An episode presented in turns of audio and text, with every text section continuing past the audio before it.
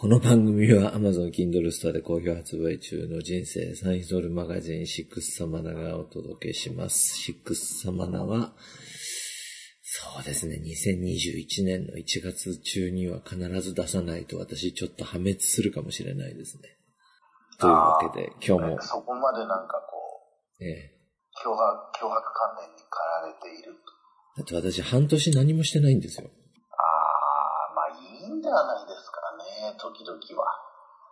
そうですね。久々ですね。こんなに、あの、遊んでばかりいたわけじゃないんですけどね。というわけで、プノンペンからキテレツさんです。はい。こんばんは。こんばんは。ちょっとね、忘れないうちに、あのね、お便りがいっぱい来てまして、あ、ありがたいですね、お便りを。激励のメッセージとかも来てるんですよ。ああ、それは何ですか、シックスサマナが出てないことについてえっ、と、そうじゃなくて、えっ、とね、最近、シックスサマラのポッドキャストを聞き始めました。えー、スズランあーありがとう、ございます。スズランと申します。ああ、こんにちは、シズランさん。話されている内容が面白いので、他のコンテンツも少しずつ楽しんでいます。えー、YouTube の、じゃなくて、えーこれ Amazon ですね。Amazon プライムビデオの方だと思うんですけど、倍速機構の、えー韓国編を韓国人の友人と一緒に楽しみました。いい楽しみ方ですね。すいません、自分いい楽しみ方ですね。あでもね、この人もね、なんか、ハーフだそうです。あの、韓国あ、と。そうなんですか。ああ、どうもどうも。カムサハムニダ。えー客観的に韓国を紹介している動画は面白いです。えータルトンネをお一人で歩く勇気がすごいです。いや、これもうそんな全然怖怖怖いところではないと思ったんですけど、あのー食べ物はなかなかハードル高いですね。あ、韓国で一人で、えーそうですね、一人旅で韓国でね、事前にあのグルメ情報とか何も知らずにほっぽり出されて、えー行くとですね、もう、あの、セブンイレブンのあの、おにぎりとか海苔巻きが朝食になってしまうので、非常に食い物だけは厳しかったんですが、ああ、そうなん美味しいものたくさんあるのに、美味しいものにありつけなかったのは 残念ですね。あの、その今、その見た、見られたっていうやつは、私と喋っ、私が喋らせていただいたやつのことですかね。あ、そうだと思います。そうだと思いああ、ます。あの、なんか山みたいなところ登ったりしてて。そうです、そうです。あ地下鉄がホームドアとずれて停車するところに受けてしまうところが逆に笑っちゃいました。あのぐらいのズレは、あのぐらいのズレは韓国では気にしません。文化の違いは面白いですね。これからも楽しみにしています。ありがとうございます。あ、ありがとういや、わ我々もね、もっとずれてる ところに住んでますからね。あのね。ええまあ、地下鉄がものすごい正確な国と地下鉄じゃない国でそうそうお伝えしてますからね。地下鉄ねえし、あの、なんだっけ、あの、一緒に乗った電車あるじゃないですか。いきなり、あれ？あの、事故ったのって僕らが乗った時でしたっけ？私が乗った時ですね。あキテレツさん一人で乗った時で、はあれあの何？あの、えっ、と、車かなんかとぶつかったんでしたっけ？い。そうです、そうです。あの、あの電車車としょっちゅうぶつかってたよね。えーこの間もぶつかった。いや、月1ぐらいぶつかってますね。殺してるんだっけ？死んではいないんじゃないですか腕が一本なくなったぐらいですか？ね。いや、なんか、でもなんかその都度いうなんか YouTube じゃないや、Facebook とかにこう、ぶつかったニュースが出ますけど、ええなんかそれのほら、なんか Facebook ってこう投稿のとこにこうちょろっとリンクのとこになんか書けるじゃないですか。ああ、はいはいはい。で、あの、何度目？電車 車は電車に勝てませんみたいな、そういうのああ、翻訳された文章翻ね。訳されて、はい何度目？みたいな、そういう。もう今、カンボジアの話なんですけれどもね。あ、そうですね。カンボジアの話で。カンボジアはつい最近、去年から、去年、一昨年ぐらいですかね。はいはいはい。鉄道が本格的に。僕ら前ほら、エアポートエクスプレスカンボジアのあの、プノンペンの、駅と空港を結んでるあの変な形のメキシコ製の、なんでメキシコから電車買ったんだろうっていう、夢の超特急ですよね。流線形でもないけど、流線形っぽく、なんかあのソ連の超特急みたいな感じですよね。ごソビエトね50年ぐらい前のね。あ、そうそうそうえーそ。そううそうそう、あの、チューブの中走りそうな感じの。ロシアじゃなくてソ連の頃ですよね。ソ連の、ソ連時代の。いや、もうすごい形の電車が、あれまだ走ってんすか？あれはなんか、色を塗り替えて、えあの、なんか、紆余曲折を経て、空港に行く電車は結局、今、廃線になったらしいですか？らですよね。まあ、需要がなかったと。もう、まあなんか、観光客とその、それ以外のなんていうんですか、地元民と混載するっていうことだった。どっちの観光客にとっても地元民にとってもあんまり使い勝手が良くない感じだったと思うんですけど、そうですね。うん、やったら遅いんだよね。やたら遅いし、途中止まんないですからね。駅もないし。ああ、直行なんだっけ？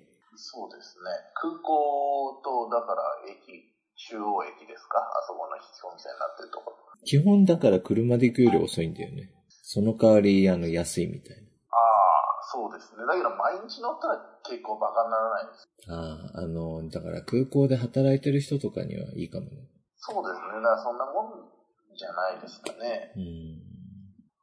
ああ、そうそうそうそう。半分扉からずれて止まるっていうことですね。でもね、香港とかでは僕そういうの見たことないんですよね。その、台湾の地下鉄も多分、ホームドアとものすごくずれて止まるって多分相当珍しいと思うんですけど、韓国では結構頻繁に見か見見たような気がするんですよ。そういうわけで、まあでも韓国もう一回行きたいけど、しばらく無理ですね。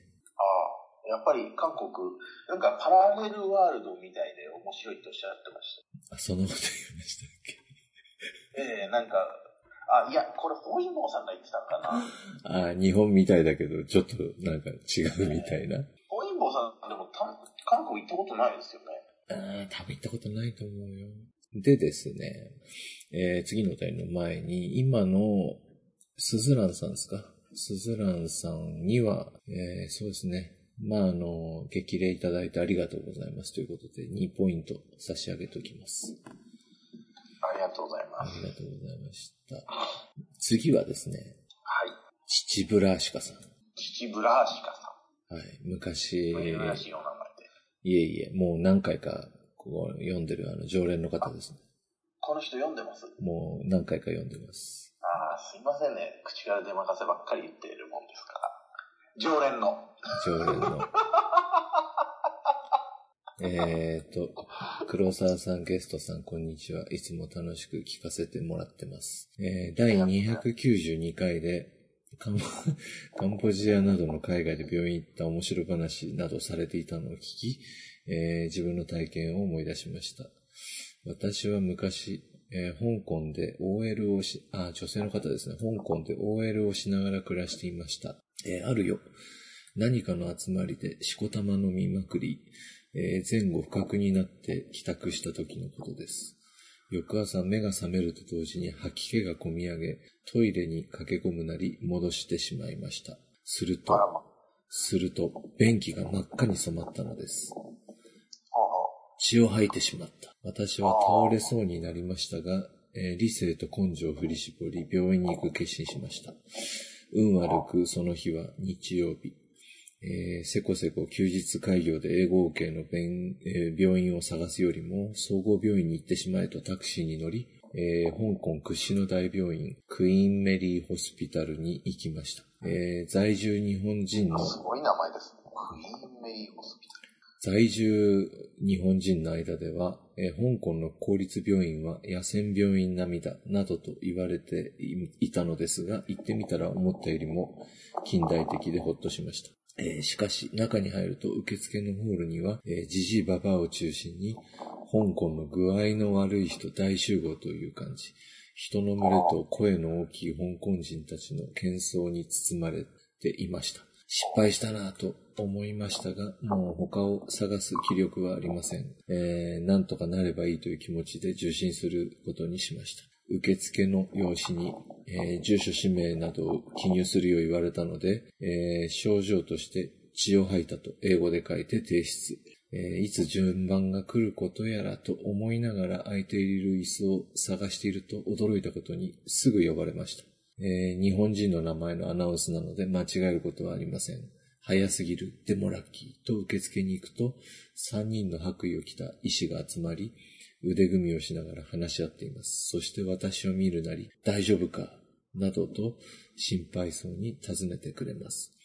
ちょまあっと血を吐いてますからね。そうですね。ちょっとめまいが。と答えると、えー横付けされたストレッチャーを指さし、これに乗れと指示されました。大げさでは、と思いましたが、言われるまま横たわると、ナースが現れ、えー私が乗ったストレッチャーを結構なスピードでぐんぐん押し、何度もコーナーを曲がり、エレベーターを乗り換え、心情的にはもう取り返しのつかないぐらい遠くまで連れ去られ、たどり着いた診察室ですぐ問診されました。えードクターから詳しく教えろと聞かれ、私は前夜の状況を一生懸命思い出しながら話しました。滅多にないほど酔っ払ったこと、それでもタクシーを捕まえ帰宅したこと、服を着たまま横になったこと、その後、一旦目覚めてシャワーを浴びたこと、そして酔いざましにトマトジュースを飲んだこと、それからまたベッドに入ったこと、そこでドキッとしトマトジュースを飲んだ。そうですね。そこでドキッとしました。吐いたのは血ではなくトマトジュースなんじゃないか。急に心臓がドキドキしてきました。私の老媒をよそに医者は、あなたは入院してもらうと言います。えーこれからいくつか検査するから、入院なんて予想外です。会社がと私が言うと、ドクターは、あなたの健康が第一です。私は、えー実はトマトジュースを飲んでいましたという勇気が言い出せず、また本当に血を吐いた可能性も1%ぐらいはあるだろうと考え、えー言われるまま入院しました。えー、当てがわれた個室のベッドに寝てるうち、ぐんぐん体調が良くなりましたが、えー検査のたびに病院、病人っぽく振る舞いました。採血や X 線などの検査のほか、えー医療手袋をつけたイケメンの医師に肛門に指を突っ込まれ、えー触診されるなどもありましたが、すべて自己、自業自得だと思います。えー検査の結果、予想通り異常は見つからず、ほんの数日で退院。最後に医師が申し訳なさそうに、異常はなかったけど、何かあったらすぐ連絡してください、と優しく言ってくださいました。いい、さすが香港ちょっといいですね。私は病院のスタッフ施設、治療をすべて良くしてもらい感謝しております。また後日届いた請求書を見て、愕然としたのを覚えています。日本円でほんの数千円でした。どういうどういう扱いだったのでしょう。ということで、ありがとうございました。5ポイント入れときます。結構溜まってんじゃないですか。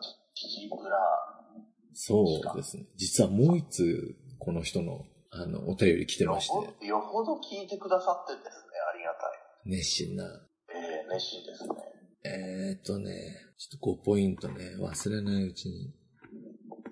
もう秩父ラーシカさんも自分が何ポイント貯めてるか、もう知らないんじゃないですか。これ、これ、やっぱりこれ、聞いて聞いて聞いてくれてるってことは、あ、私の読まれたって思ってくれてるんですかね。いや、多分そうだと思うんですけど、ほら、前も言いましたけど、私、あの、香港で、あの、安宿泊まった時に、まだ10代の頃ですけど、あの、熱が、高熱が出て、で、病院代が惜しくて我慢してたら、無理やりあの、公立病院に送り込まれて、無料だったんですよね、その時は。なんかやっぱ、香港って、あ、そうこの人数千円で黒沢さん。この人多分入院したから。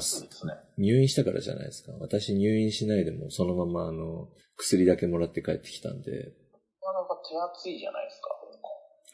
そうそう、その時もなんかいろんなとこに書きましたけど、あの、囚人服を着た囚人が足になんか鉄のボールかなんかつけて、足、そう、ジャッキー・チェンのみたいな、本当にあの、おまわりに両側囲まれた囚人が受診してて、つまりもうそういうところなんだろうね、公立病院ってね。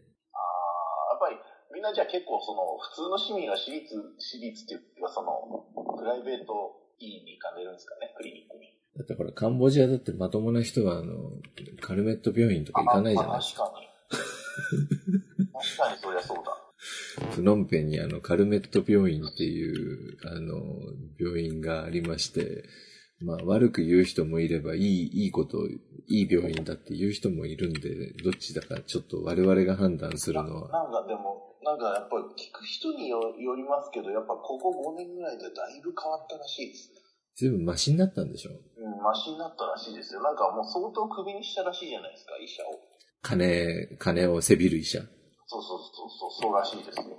そう医者が金をせびる病院として有名で、高いですよね。そうそうそう。私、9 90、払うのか命を捨てるのかどっちだって言われるわけですから。私90年代にあのカルメット病院であのコンジロームの切除の治療中にレーザーメスが焼き切れてハンダゴテで修理してる間に麻酔が切れちゃって後半もう地獄のような痛みをまあそれでも再発しなかったからね、あのすごくあの素晴らしい腕前だったんだろうけど、聞くところによると、ほら、入院すると、坊主があの、葬式の営業に来るとかさ、すごい病院だよね。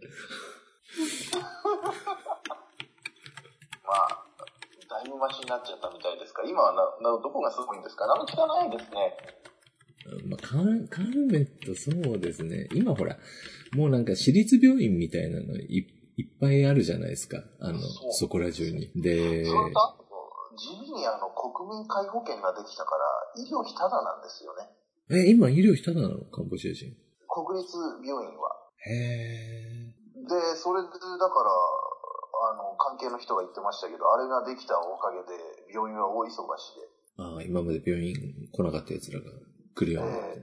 来るようになって、大忙しで、医者も足りねえ、薬も足りねえっつって大変だって言ってましたけど。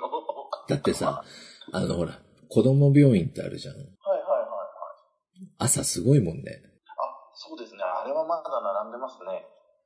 もうあの、病院の前に、病院小切れなんですけど、病院の前にさ、体育座りしたあの、田舎から来たもうちょっと異様ですよね、あの光景は。貧民みたいな人たちがもうずらーっと集会してるような感じで、なんか朝、その時間に行かないと入場券があれ順番であれなんですよね。遅くなっちゃうからみんな朝日の出とともに並ぶんですよもね。う暗いうちから並んでるもんね。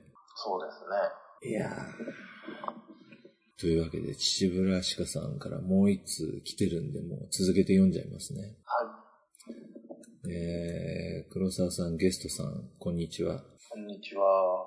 いつも楽しく聞いてます。今日は最近の配信でゲストの伝説の風俗嬢、よしこさんが語っておられたことについて感想を伝えます。えーその配信の中、よしこさんに対し、もう一人のゲストの人が多分あの、森野さんのことだと思うんですけど、は中国からの旅行者が、まあ、よしこさんはあの、ソープ場なんですけれども、えー中国人の客が多いっていう話があって、その時にそのゲストの森野さんが、中国人が一番やってもらいたがることって何っていう質問をしたんですよ。あ、気になりますね。その質問に対し、よしこさんが、基本中国の女の子は口でしないので、口でやってくれという人が多いという回答をされていました。そこで私は少しばかり違和感を感じました。そうなんですか？と。かいや、うまいこと書きますね。ええ。引き込まれますね。実は、実はなんか私もね、ちょっと違和感を感じたんですよ。だってほら、もうね、あの、それは中国って多分ピンサロンみたいなのは私知らないんだけど、もう全然口でやるのって、あの、普通にあると思うんで、そ、それは違うんじゃないかなっていうふうにちょっと思ったんですけれども、その、よしこさん、よしこさんじゃないわ、あの、秩父らしかさんもそう思ったみたいで、えー私は昔香港に住んでいました。えー途中日本やヨーロッパに出たり入ったりはありますが、えーただ私は10年オーバー香港に住んでいながら、広東語はからきしダメで、えーほとんど英語でやり取りしており、現地の女子と交わす女子トークも、えー表層的なものばかりでした。そんな中でも、香港女子は結婚するまでセックスはしないのが一般的という話は、えーたくさん聞かされていました。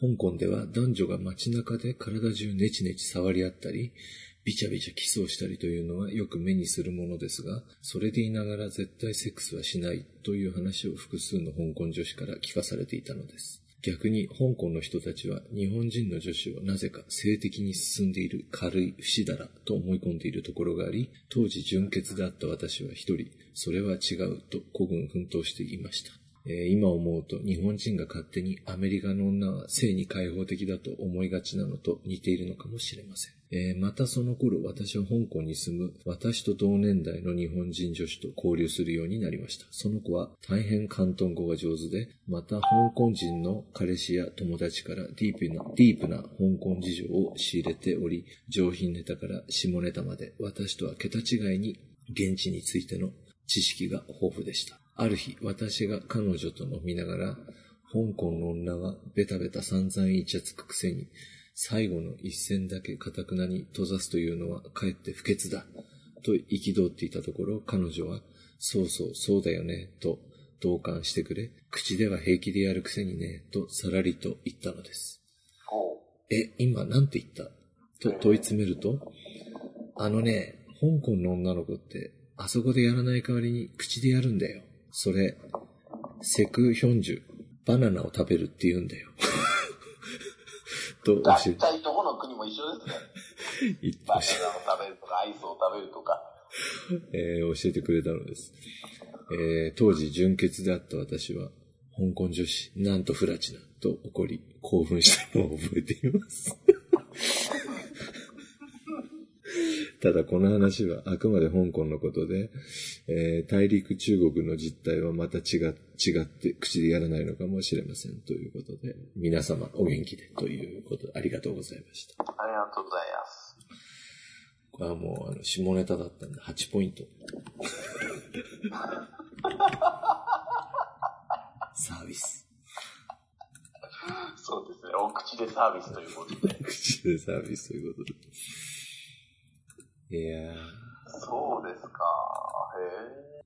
あの、口でやるっていうのはそもそもそも、そもそもどこの発祥なんですかね？あのほら、口でほら、えー、何でしたっけ？口の中に氷を入れてっていうの聞いたことあるでしょ？あります。あれ中国発祥らしいよ。あ、そうなんですか。と僕聞きました。でも中国、まあ日本に来るような人ですから、ある程度お金を持ってる人ですよね。もちろんだって日本のソープに行くおっさんですもんね。でそんな人だったら中国でも舐められてる、舐められてるって言うちょっとおかしいけど、な舐めてもらってると思いますけどね。ただやっぱほら、相手が日本人だと、なんかその征服感があるんじゃない？ああ。あとは、あの、恥ずかしいのを隠してるっていうのもありますよね、多分ね。やっぱり、こう、ちょっとなんかエロいものを買うときにまともなものを買ってしまう男子の。なんかこう、理由つけないと、舐めてもらえないんじゃないかと思って。なんかスカトロ雑誌が欲しいのに、こうレジに若い子がいると、恥ずかしくて、スカトロ雑誌、スカトロ雑誌やめて若い子でもババアでも嫌ですよ。ちょっと格好つけて、あの、普通のグラビアを、ここね、買ってしまう。ねイメージビデオとスカトロ動画のね、一緒に。一緒に。両極端ですよね。イメージビデオで抜くやつと、スカトロビデオで抜くやつ。もうね、そろそろ、これ収録してるのがですね、もう29日なんですよ。12月の。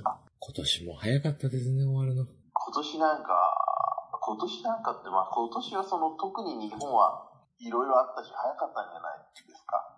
そうですね。まあ、あの、ここだけニュースって言うと、ソニーさんが日本に帰国したらしいですね。えー、えー、とさら、ちょっと29日に、ちょっと今年最大の驚きです。私もね、聞いた時びっくりしました。つい最近のことらしいです。で、もうプノンペンは引き払ってしまったらしいですよ。えー、でも、そその、どうなんでしょう。こっちにいた方がなんか難しくない気もしますけど。生活費、あの人の生活だったらカンボジアの方が安いと思う。えー、なんか、でも、ミオ、ミオリンがね、あるんでしたっけ？ミオリンが。ミオリはあの、お父さんお母さん両方生きてますからね。あーただ、あ、そうか、そうすると結構いい年ですね、ご両親も。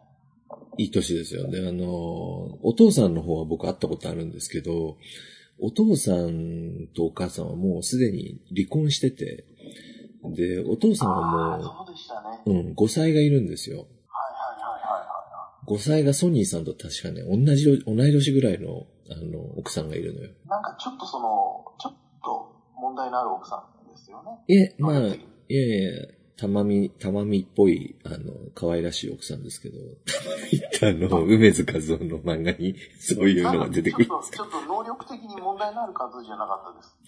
いやいやいや、そんなことない。あの、旦那さん、旦那さんつうか、まあ、ソニーさんのお父さんが、ちょっと躁鬱気味なんだけど、ああ、お父さんが。うん、お父さん、ハイな時にはすごいいい人で、あの、一だから暖かい時期になるとね、冬がちょっとローギアで、あの、暖かくなってくると、2足、3足、4足入ってくるんだけど、スーパーチャージャーとか動き出すんだけど、急に、急にあの、ターボかかってきて、タブがかかって、血圧が高まって。そああ、そうですか。うでもうあの、タービンがブローしちゃったりして、秋ぐらいになると。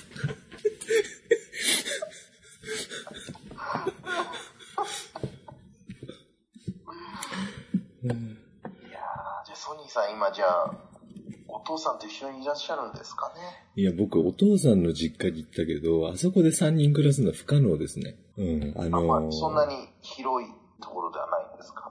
広いところではないです。一応あのもうむちゃくちゃ無理すれば3人、あの寝られますけど、た、多分ソニーさんがあそこに、えー、泊まったら、お父さんとその義理のお母さんがトイレに行けなくなるぐらいの、そういうその、なんていうんですか、トイレに行くのに、トイレのルートをソニーさんが塞いじゃってるから、通れないぐらいのそんな感じですよ。あ、なんか、え、なんか一晩、一晩ですか？一、ワン、1K みたいなことですか？えっ、ー、とね、1K なんだけど、とにかく荷物がほら、あの、老人って荷物多いじゃん。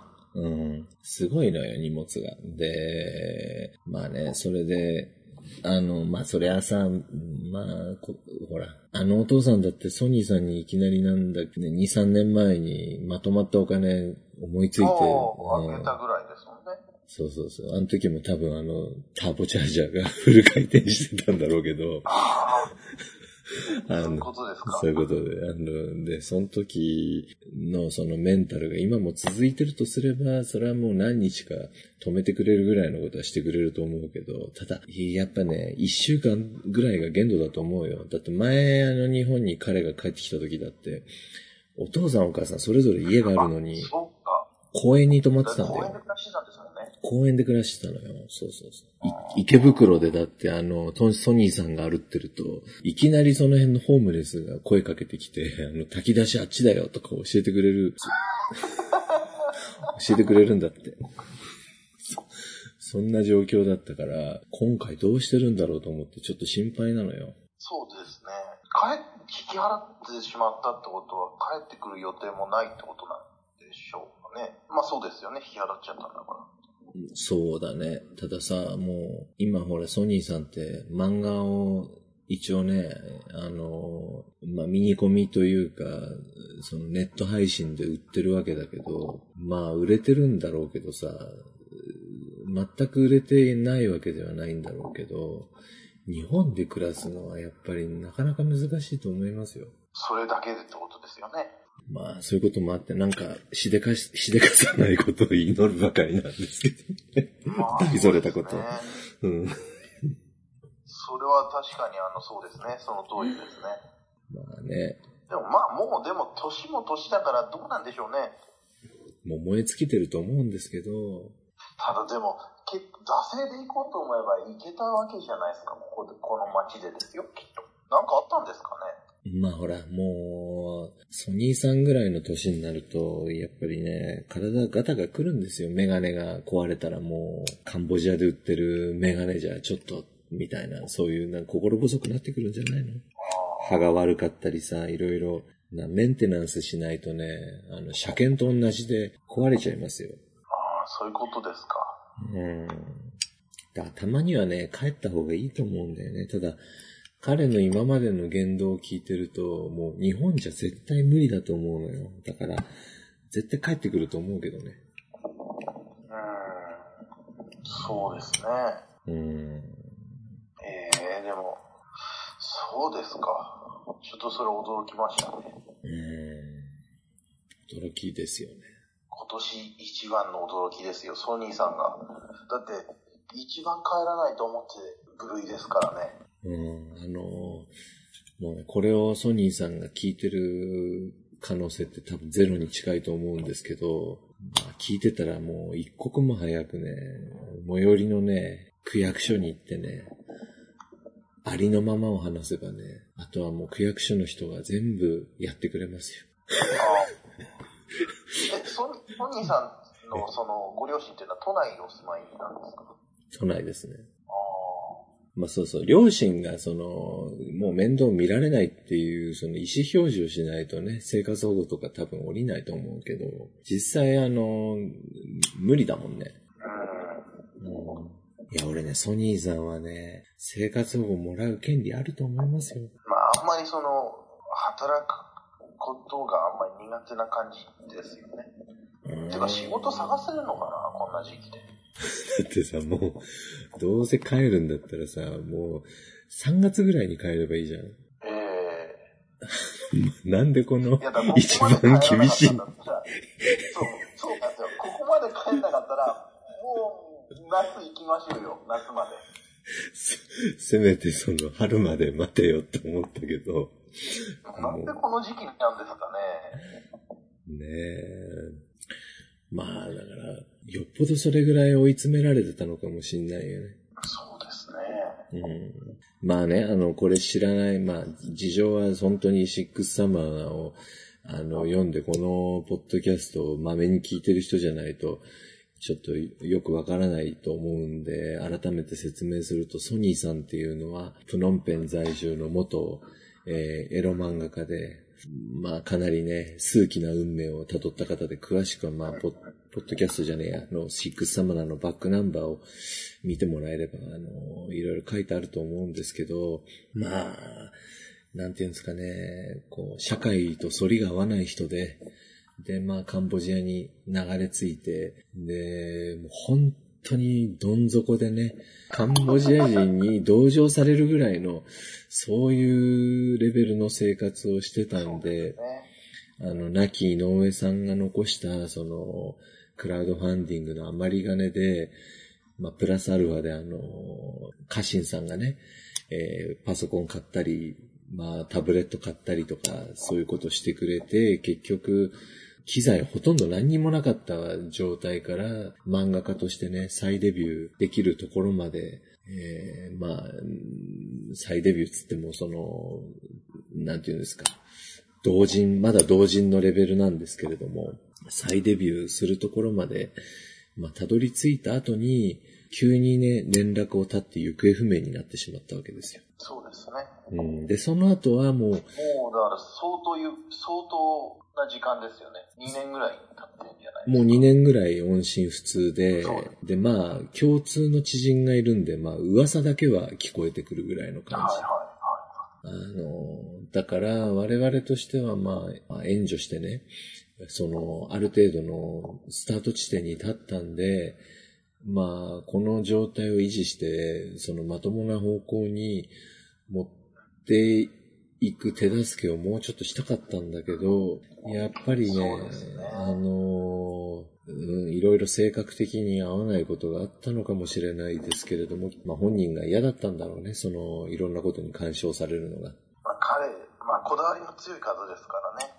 そうですね。だから、そうですね。もうちょっとその、どうせあの、井上さんの残り金は他のことに使うつもりはなかったんで、ソニーさんに突っ込む予定だったんですけれども、一番心配なのがその、PC とかはさ、まあ、明日、明後日ぶっ壊れるっていうことはないと思うんだけど、なんかその、彼がツイッターをやってて、まあ、読んでると、たまに見てたんですけど、なんかマウスが壊れたとか書いてあるわけよ。はいはで普通の人はマウス壊れたら、まあ、新しいの買えばいいじゃんと思うけどい。、ええマウス壊れて買えない人がいるわけですよ、世の中にはね。あで、その、もうさ、あの、ボタン1回押すとさ、3回ぐらいクリックしちゃうようなマウスでさ、仕事するのってもうね、えぐいストレスだと思うんですよねそうで。すね。うんまあそういうのが蓄積したのかもしんないし、一番心配なのはあのコミックスタジオかな？あの、ちょっと名前思い出せないけど、漫画描くソフトってね、えっと、今何だったっけな？漫画制作ソフト。家臣さんがお金を払って、えー、クリップスタジオかな？いわゆる漫画を描くためのアプリ、これ年間ライセンスだと思うんですけど、あの、入ってたんですよ。だからそのライセンスでソニーさんは、その、漫画を描いてたわけだけど。もう2年だからライセンス多分切れてると思うのね。家臣さんが金払ってる分は。はい。だその後、その自腹で払わなきゃいけないわけじゃん。まあいろいろそれ以外にもお金かかってくるわけですよ。そのタブレットのあのペンの芯とか。ああ、はいはいはいはい。あの、だそれが、その、じわじわと真綿で首を絞めるように、彼を追い詰めてったのかもしれないし、そういう維持費がね、細かい。いやうーん。ーなかなかですね、本当に。うんまあね、ソニーさんがこれを聞いてたらね、あのー聞いてソニーさんって、た。はい。結局、その、前ほら仕事されてたじゃないですか。メコンバスでしょ？あはい。今はもう全くじゃあ仕事は漫画一本で。そうそうそう。あのー彼の、その、よろしくないところは、その、例えばさ、なんていうの？前にあの人、ほら、どっかのバーの、あの、マスターをやってたじゃん。雇われの。ああ、やってましたね。はいはいはい。一時期。うん。で、あそこで、あの、反乱を起こしてさ、あの、そうですね。うん。で、反乱を起こす前にもメコンバスで働いてて、メコンバスメコンバスって言っちゃっていいのかな？まあいいや。メコンバスで働いてて、で、メコンバスを変な辞め方して、あのーそのバーに雇われたんだけど、そのバーのオーナーと不仲になると今度はもう金持ち逃げみたいなことをして、で、持ち逃げして、バーからいなくなって、その足でメコンバスに行って雇ってもらってたじゃん、また。出戻りで。で、罰としてなんか前より給料減らされてたじゃないですか。で、そこで腰掛けて数ヶ月働いて、今度ほら、家臣さんとか、まあ、井上基金から金を出すよっていう、その、約束をして実際に、最初あんまり信じてなかったみたいだけど、パソコンとか買ってあげてさ、やってたら、今度はもういきなりメコンバスやめてさ、まあそれはもうあの、我々が辞めさせたようなもんなんだけど、漫画家としてまあ再出発したわけだけど、その時のその過程がさ、多分ね、変な辞め方したと思うんですよ、またメコンバス。ちゃんと辞表出してさ、社長に挨拶して、あの、後腐れなく辞めれば、またなんかその不幸があった時に、まあ、いくらあのメコンバスのゴーツクの社長といえども、もう、その投資で見たら10年ぐらい働いてるやつなんだから、まあ、また戻ってこいよぐらいの話になるわけじゃないですか。うーん。うん。そうですよね。なんかいい方、いいみ、なんか話があると、今までやってたこともほっぽり投げるような感じの人なんですよね。集中力がすごいんですよね。相当プラスに捉えましたよ、今。だから、まあ、その、ね、漫画の時も、その、まあ最初我々がスタートダッシュのお尻を押してたんだけど、途中でそのね、昔単行本で本出した時の編集者の人とまた再度繋がってさ、ツイッターかなんかで。それでまたなんか、良さげな話を多分持ちかけられたと思うんですよ。はいはいはい。でもその瞬間我々との連絡をいきなりブチッと切ったから、やっぱそういうところがね、すごくある人なんですよね。やっぱ集中力ですね。集中しすぎだよね、もう。だけど、まあこれをね、もし聞いてたら間接的にでもいいよ。あの、聞いてたら、我々は全然別に怒ってはいないから、その、まだ井上さんの残したお金っていうのはちょっとあるわけですよ。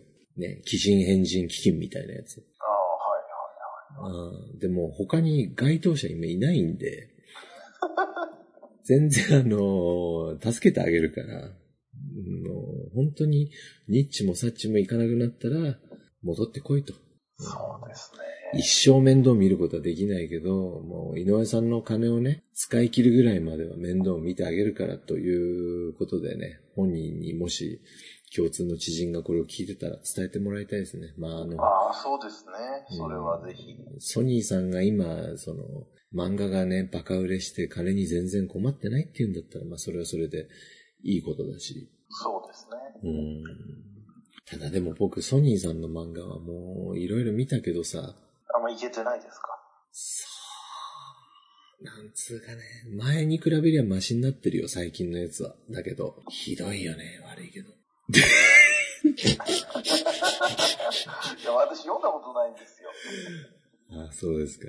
もうね、あの、だからさ、恋愛もだからカンボジア来るまであの人童貞だったじゃないですか。ああ、それは、まあ聞きました。で、つまり素人童貞じゃん、ほとんど。今に至るまで。ああ、そうですね。で、さ、つまりそう、で、うね、再デビューしてからは多分セックス、半年に一回ぐらいしかしてないと思うんですよ、いいところ。まあ収入も立たれて。立たれてるし、全然人口も立たなくなっちゃったらしくて、栄養状態が悪かったのかなんか知んないけど、で、ほとんどその、性的欲求が何もないまま数年間過ごした後に、いきなりエロ漫画家デビューを再デビューさせて、だからもう仙人みたいな人に無理やりエロ漫画最初書かせてたわけですよ。そんな人いるんです。だから、その、もう再デビューしたての時の作品とか見ても、なんだこれっていう正直思ったぐらいのものだったんで、あの非常に心配ですね、今の彼のその状況がね。うんまあさ、生活保護もらうのもいいけど、それはもらったらもう、ほら、戻れないじゃないですか。だって何にもしなくてもまあ、生きてくギリギリのお金をくれるわけでしょ？うん、そしたらもうね、多分、漫画なんて書くメンタルじゃなくなっちゃうと思いますよ。あ、ああまあ確かにそうですよね。うん。そっちへの集中力高まっちゃいますもんね。キテレツさんが驚いてたけど、やっぱり、あの、僕も驚きましたよ。本当に一番カンボジアからいなくならなさそうな人がね、いなくなったわけだから。だってそりゃ一番ですよ。うん。だって日本で行くとこない人なんですもんね。そうですよね。住所ないんだから。住所そうですね。うん。いや、ほんと不思議だな何してんだろう今、このクソ、寒いんじゃないですか日本は。大丈夫なんですかねいやー、大丈夫じゃないでしょう。だから、その、昔単行本出した時のその編集者が最終的にソニーさんに一番多分近い場所にいた人だと思うんだけど、例えばその人が日本で養ってくれるとかさ、そういう、そんなうまいこといきますかねそれは多分ね、一週間二週間だったらししてくれると。思うんだけど、それ1ヶ月が限度だよね。すごい話ですね。すごい話だよ、本当に。ルテンですね。せっかく一つのところに落ち着いたと思ってたのに、ここなんだみたいな。そうそう、落ち着かないんだよね、あの人、本当に。集中力がすごいんですけどね。そうそうそう。うん作品に、創作に集中できたらいいんですけどね。まあそれは僕が人のこと言えるあの、あれじゃないですけど。お前は何してるんだっていう話だけどさ。まあ、でもね、正直心配ですよ、本当に。冗談抜きで。